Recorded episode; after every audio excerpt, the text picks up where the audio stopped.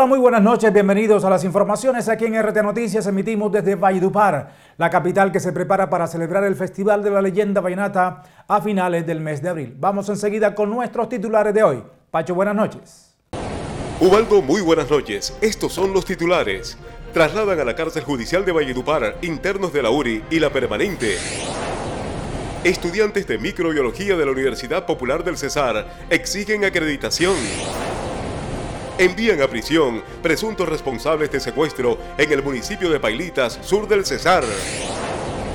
Conozca esta noche cómo fue la participación de los colombianos el domingo en la contienda electoral. Menos de la mitad de personas aptas para votar acudieron a la urnas.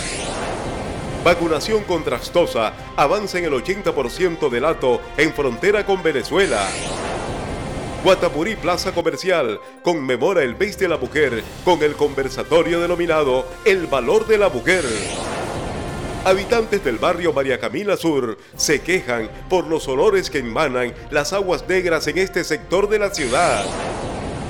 Valledupar Fútbol Club viajará con nómina alterna para jugar partido de vuelta de la Copa Betplay. La nómina titular se quedará preparando el duelo del domingo ante Boca Juniors de Cali. RTA Noticias es la respuesta. Síguenos en todas las plataformas digitales. Francisco Roque, muchísimas gracias. Vamos de inmediato con la información que nos tiene Milagro Sánchez referente al traslado de presos a la cárcel judicial de Valledupar. La mañana de este martes fueron trasladados 20 privados de la libertad de la permanente central de la policía hacia la cárcel judicial de Valledupar. Para desasinar las estaciones eh, como la permanente central y la URI, donde en estos momentos reportan un hacinamiento la, la permanente central sobre el 1000%, capacidad real para 36, 38 internos y al día de hoy tiene 508 internos. El día de hoy se está recibiendo 20 internos de la permanente central, 15 eh, hombres y 5 mujeres. Asimismo, se conoció que los internos fueron recibidos sin ningún tipo de inconvenientes por parte del IMPED.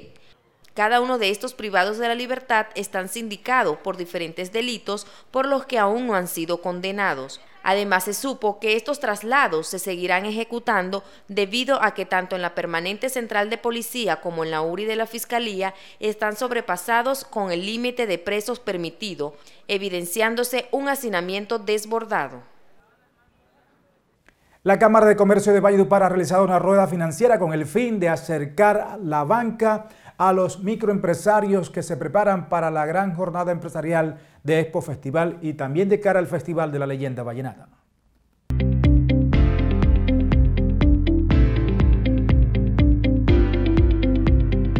Vamos a estar los bancos eh, asistiendo, participando de la rueda de negocios y Expo Festival logrando eh, no hacer un aporte para que los microempresarios, empresarios, eh, pequeñas y medianas empresas puedan acceder a las diferentes líneas de créditos que estamos ofreciendo en estos momentos para que puedan contribuir, crecer, apoyar, aportar al crecimiento de la economía del departamento, de nuestra ciudad, para nuestra región a través de estos programas adelantados por la Cámara de Comercio, nuestra vinculación a través del formalismo, que ustedes puedan acceder a las diferentes líneas de créditos que tenemos. El Banco de Colombia, el Banco Agrario, el Banco de Occidente, la vivienda, hacer finanzas, dispuestos a soltar la plática, pero eso tiene que ser garantizado dentro de las políticas eh, del banco y también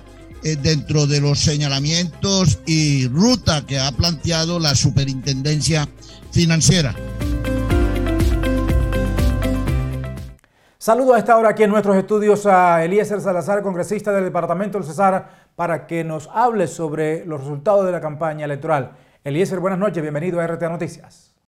Buenas noches, Ubaldo, a ti y a todo el equipo de trabajo de RTA Noticias. Eliezer, ¿y cuál es el balance que nos puede entregar de la jornada electoral cumplida el pasado domingo 13 de marzo? Pues muy positivo, Waldo. Yo primero quiero comenzar dándole gracias a Dios por permitirme atender esta campaña con toda la disposición y segundo, pues al pueblo del Cesar que me dio nuevamente la oportunidad para seguir trabajando y seguir defendiendo desde la capital los intereses de mi querido departamento. ¿Sintió usted en algún momento que la curula estaba en peligro a raíz de los resultados tan parejos que se daban con Cristian José Moreno? Siempre estuve sereno y tranquilo, esperando que hasta el final, porque uno no puede en esto adelantarse a nada. Y siempre, sabía que faltaba todo el reporte de Pueblo Bello, y sabía que en Pueblo Bello nosotros teníamos una votación muy importante, y así fue. Hoy hay una diferencia de más de 2.200 votos, y estamos muy tranquilos, vamos a seguir trabajando. Con su elección usted asume un nuevo compromiso con el Departamento del Cesar. ¿Qué va a hacer en lo que resta de, esta legislatura y la que comienza el próximo 20 de julio? Bueno, primero en esta hay que atender unos temas que están en camino. Por ejemplo, el tema de la ley de alumbrado público. El alumbrado público se nos ha convertido en un impuesto. Y el alumbrado público es un servicio. Y el servicio, si tú lo prestas, lo pagas. Si no te lo prestan, ¿cómo lo vas a pagar? Entonces esa es una de las reglamentaciones que vamos a hacer. Pero la segunda ahí mismo es bajar del 18 al 10% máximo, un porcentaje por el alumbrado público. Y la tercera es que no lo concesionen a 20, 30 años los alcaldes, por Dios santo, a máximo cuatro años y cuatro años más de su periodo, ocho años. Pero amarran una vaina como la tenemos aquí en Valledupar a 20 años, eso no lo aguanta nadie. Frente al debate presidencial de cara a las elecciones del próximo 16 de mayo, ¿cuál es la posición de usted como congresista? Bueno, mañana vamos a tener una reunión en Bogotá, la bancada del partido de la U. Es claro que nosotros le dimos el aval al doctor Peñalosa, él estuvo en el equipo Colombia, estamos en equipo Colombia y ahí ganó Fico. Sin embargo, oficialmente te diré la otra semana la decisión que vamos a tomar, pero todo indica que vamos por eso. Congresista, muchas gracias por estar aquí en RT Noticias. Muy buenas noches. Mil gracias a todos los cesarenses, a toda mi familia que me ayudó, que me acompañó, a todos mis amigos, a usted, Ubaldo, que siempre manifestó cariño y aprecio a esta campaña, a todos los rincones del Departamento del Cesar por el cariño brindado, por recibirme siempre con una sonrisa. Les quiero mucho avanza en un 80% la vacunación del hato en la frontera con Venezuela. El 80% del ganado bovino y bufalino menor de dos años que habita en las zonas de riesgo sanitario ubicadas en la frontera con Venezuela ha sido vacunado y protegido para prevenir el contagio de la fiebre aftosa según el cuarto informe estadístico preliminar correspondiente al citado ciclo de vacunación expedido por la Federación Colombiana de Ganaderos, el Fondo Nacional del Ganado y el Instituto Colombiano Agropecuario, dicho porcentaje equivale al blindaje de 1,3 millones de los 1,7 millones que hacen parte de la población a inmunizar. Este es un ciclo adicional que se puso en marcha siguiendo la recomendación de la Organización Mundial de Sanidad Animal, entidad rectora del tema a nivel mundial, que consideró necesaria una revacunación en las regiones de frontera con el fin de aumentar el nivel de inmunidad de la población bovina y bufalina menor de 24 meses y disminuir la posibilidad de nuevos focos de fiebre aftosa. Los departamentos con mayor cobertura son Boyacá y La Guajira, le siguen Arauca, Cesar, Norte de Santander y Bichada. Fútbol, sueño de muchos, conquistado por pocos. Nuestro próximo especial, martes 7 pm. RTA con otra mirada. Expo Festival, una gran feria para negociar Llega Expo Festival, la vitrina comercial más grande para los negocios en el Cesar. Expo Festival, para negociar y festivalear. 26 al 30 de abril, Centro Comercial Unicentro, Valledupar, capital mundial del vallenato. Organiza la Cámara de Comercio de Valledupar para el Valle del Río Cesar. Expo Festival es la vitrina para comprar. A Supermercados Mi Futuro llegó la mejor yuca del país, yuca de Tierra Alta Córdoba Alto Sinú, yuca de la mejor calidad, yuca extra buena y garantizada al mejor precio del mercado. No esperes a que se agote, ven ya por la tuya y disfrútala. Supermercados Mi Futuro, mucho más para todos.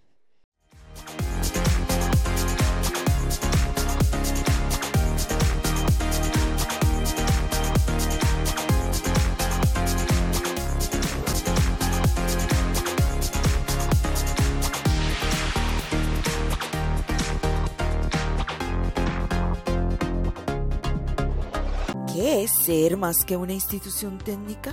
Es sentirte en un ambiente ideal para poder cumplir tus metas. Escuela de Educación de Colombia es ESCO, más que una institución técnica. ADUCESAR trabaja diariamente por el fortalecimiento de la educación pública, preparando a las nuevas generaciones de cesarenses. Gracias a nuestros docentes. ADUCESAR vela por la defensa de los docentes.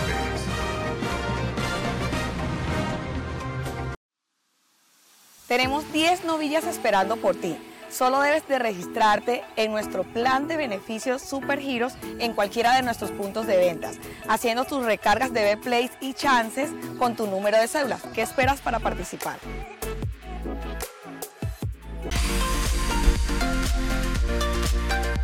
Y en Mayales Plaza Comercial seguimos apostando a la diversión en familia. Por eso ven y disfruta de nuestro nuevo parque de trampolines.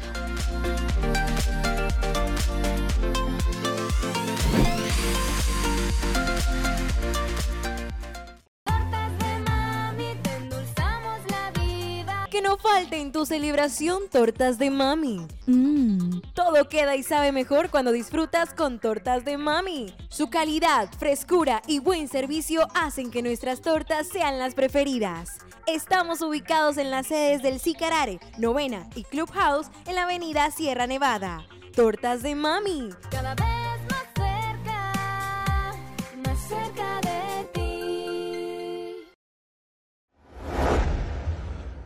A esta hora tengo conexión en vivo con el congresista Cristian José Moreno Villamizar para hablar de la jornada electoral, de los resultados de campaña y de lo que se avecina en su proyecto político. Congresista, buenas noches, bienvenido aquí a RTA Noticias. Buenas noches, Waldo, un saludo muy especial a toda la audiencia de RTA. ¿Y qué lectura hace usted de los resultados del pasado domingo aquí en el departamento del Cesar?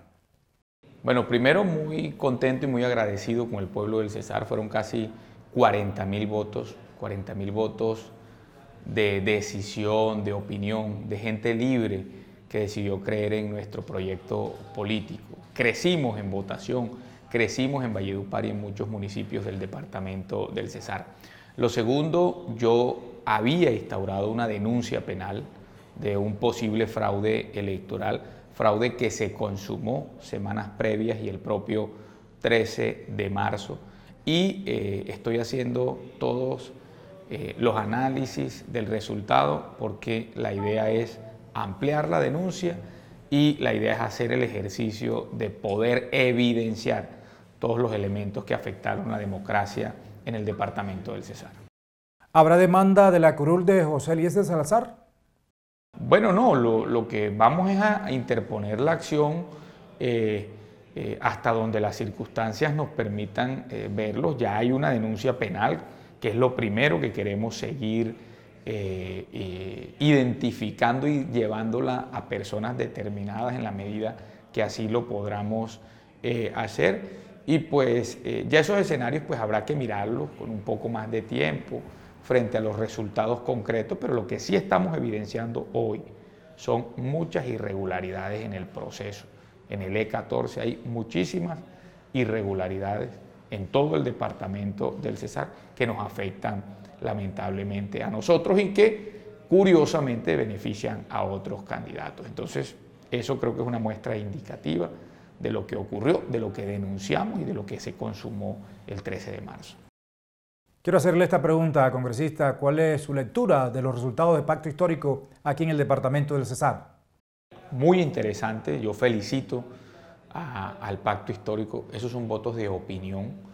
Yo creo que eh, mandaron un mensaje muy claro, un mensaje muy contundente, un mensaje también antiestablecimiento y hay que valorarlos. Yo creo que dependerá mucho de ellos cómo eh, se logren eh, mover y dependerá realmente de ponernos de acuerdo el futuro del departamento del Cesar. Congresista, buenas noches, muchísimas gracias.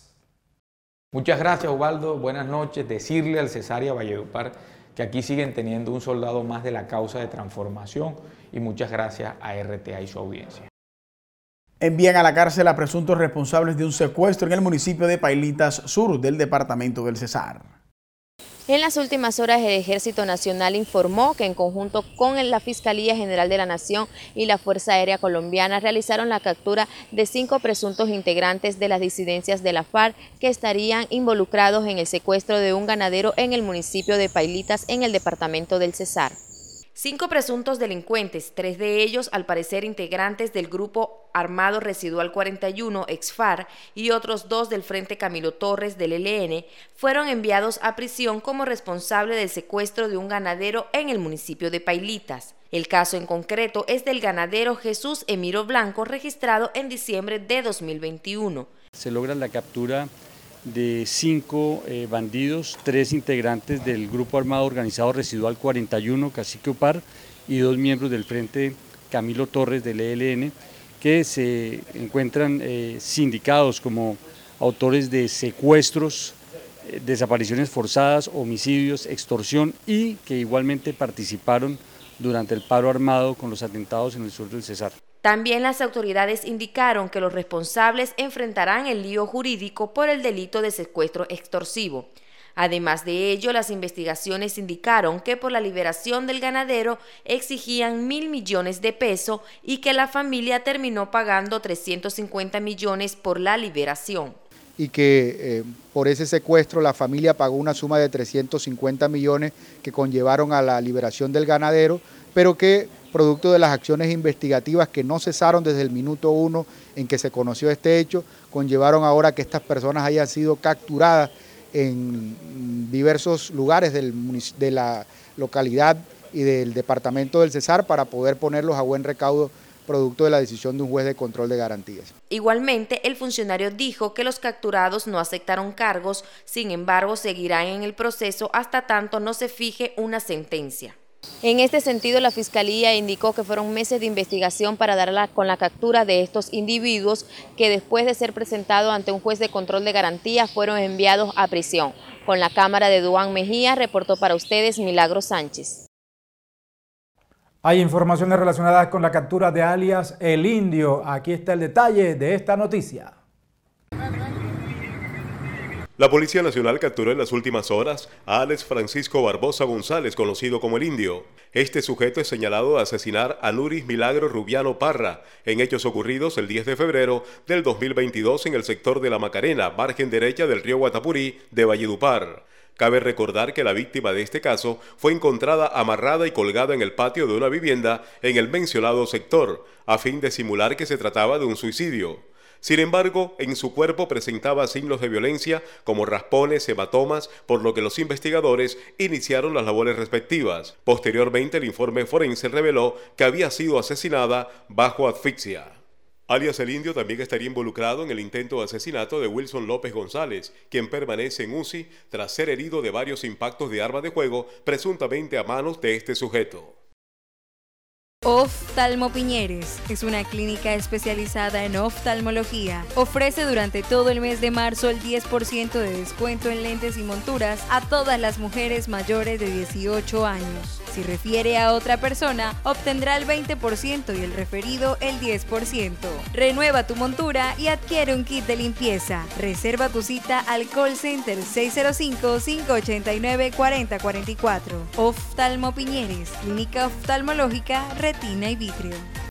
Del campo hasta tu negocio. Disfruta de las mejores naranjas de Armenia Quindío. Frescas, dulces, ácidas y jugosas. Las consigues en comercializadora de naranjas El Cacha. Nuestros clientes nos prefieren. Haz tu pedido al 310-509-6664 o al 313-450-7764. Comercializadora de naranjas El Cacha. Al lado de Mercaplaza Estadio. Colegio Militar Manuel Murillo Toro. Somos una comunidad educativa con orientación militar, formación integral y el desarrollo de las áreas del ser, saber y hacer. Con alta calidad de servicio, competentes, comprometidos con la sociedad. Contamos con educación preescolar hasta el grado 11, bachillerato por ciclos, instrucción de tiro deportivo, convenio con la Universidad Popular del Cesar.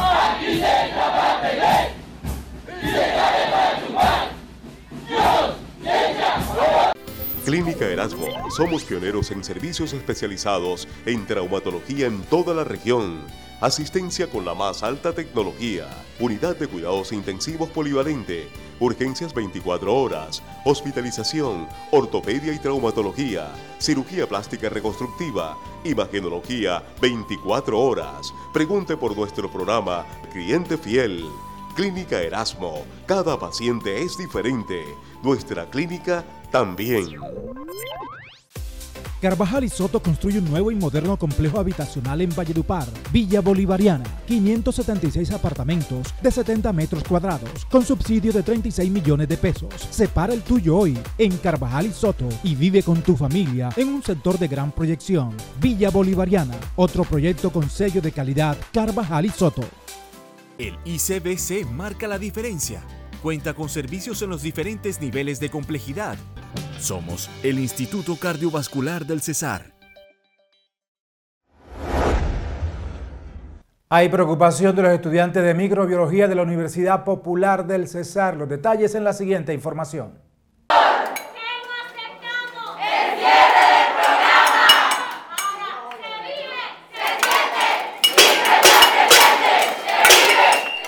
Estudiantes del programa de microbiología de la Universidad Popular del Cesar realizaron un plantón a fin de solicitar a las autoridades universitarias que agilicen los trámites para recuperar el registro calificado ante el Ministerio de Educación, el cual fue suspendido por asuntos administrativos. Igualmente, el vocero de la protesta añadió que esto los perjudica al momento de salir al campo laboral debido a que estarían en desventaja con los egresados de otras universidades. Porque eh, pues cuando salimos sin un registro calificado, eso nos baja eh, sustancialmente las capacidades que tenemos junto con otros, eh, con otros programas de otras universidades.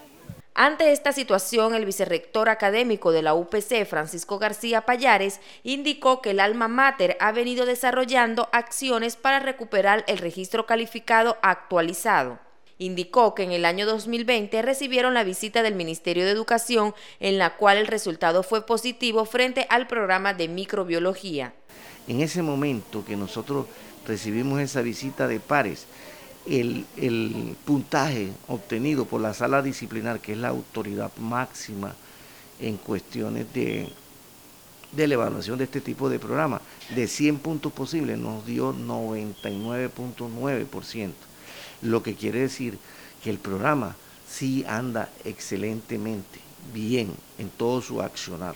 Añadió que la responsabilidad es del ministerio ya que los están castigando por una supuesta falta. Ellos nos castigan a la universidad diciendo de que no se subieron los informes eh, financieros y unos parafiscales en su momento. Entonces nos dan una fecha y por eso nos están castigando. Y resulta que cuando ellos reaccionan y producen su resolución, esa información ya la tenían en su plataforma. O sea, no verificaron antes de tomar esa decisión. En este sentido, concluyó que la próxima semana estarán en una reunión con la ministra de Educación para buscar una solución a la problemática.